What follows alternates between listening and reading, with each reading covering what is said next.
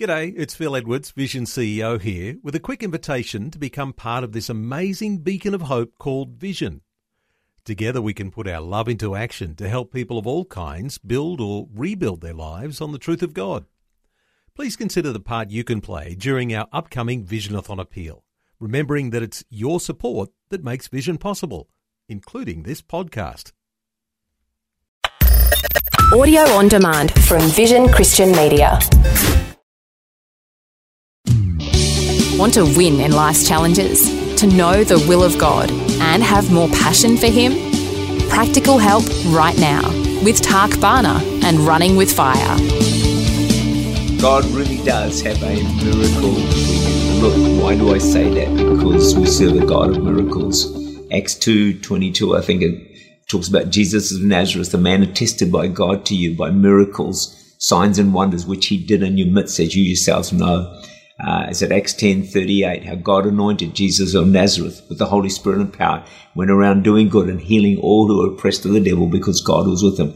Our God is a God of miracles, and He is ready and wanting to work a miracle for you. We've been looking at this from the life of Hannah, that great woman of God. She needed a miracle. She was barren.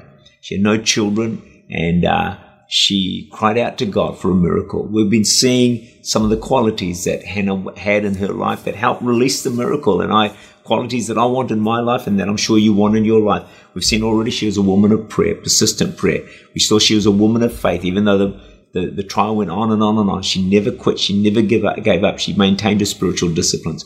We saw she was a woman of sacrifice, handed over her four year old son to the temple to, you know, be given over to the Lord for the rest of his life. But then she was also a woman of godly character. Hannah learned how to find grace and to do what was right through a severe trial. And that's a challenge. As far as we can see, she never retaliated, even though she would have had been excused if she had given Peninnah, the other wife of her husband, an air bashing or a bit of fivefold ministry at some stage, if you know what I mean. Um, it's no easy task to live with such a nasty person. She was left with some hard choices. Some of the hard choices she had to make was to maintain her discipline of prayer, her worship, to exercise self control, to forgive, and to refuse to let bitterness and resentment get a hold of her heart. Proverbs 4:23 Guard your heart with all diligence for out of it are the issues of life. We really have to work hard, very hard to keep bitterness out of our heart when other people are treating us badly when circumstances are going against us. Bitterness is like drinking poison and hoping the other person gets sick. That simply is not going to work because it only makes us sick. We're going to all taste bitterness as we go through life. It's going to happen. But like Hannah, we must refuse to drink it if we want to get the miracles that we are after.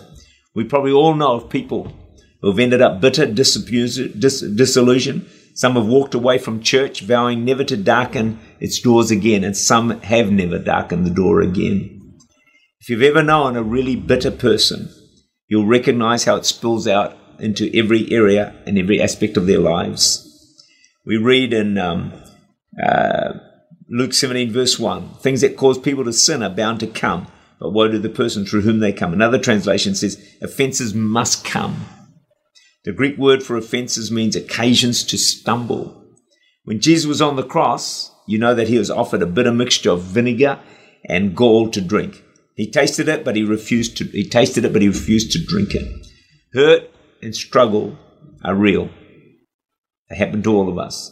But there's absolutely nothing in the world that's worth turning away from God for, or losing our salvation over, or losing the God's call over in our lives over. We need to keep our walk with God on track through thick and thin, just like Hannah did, and not let bitterness, resentment get a hold of us and damage our hearts. Hannah got her Samuel. 1 Samuel 1:17 in the course of time Hannah conceived gave birth to a son she named him Samuel saying because I asked the Lord for him Samuel means heard of God the answer to Hannah's prayers Samuel became a great prophet. He turned a nation away from serving idols and turned it back to God. He brought peace in the land. Hannah, yes, she went through the mill, but she emerged as gold with her faith intact and she got a miracle. Let's position ourselves for our miracle by following Hannah's example of being persistent in prayer, a person of faith, person of sacrifice and godly character. God does have a miracle for you. May God richly bless you. Tak Bhana is the Senior Pastor of Church Unlimited in Auckland, New Zealand. For more information, to make contact, or to listen again, look for Running with Fire at our website, vision.org.au.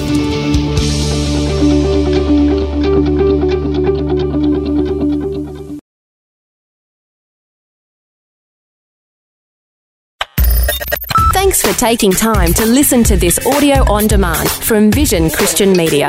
To find out more about us, go to vision.org.au.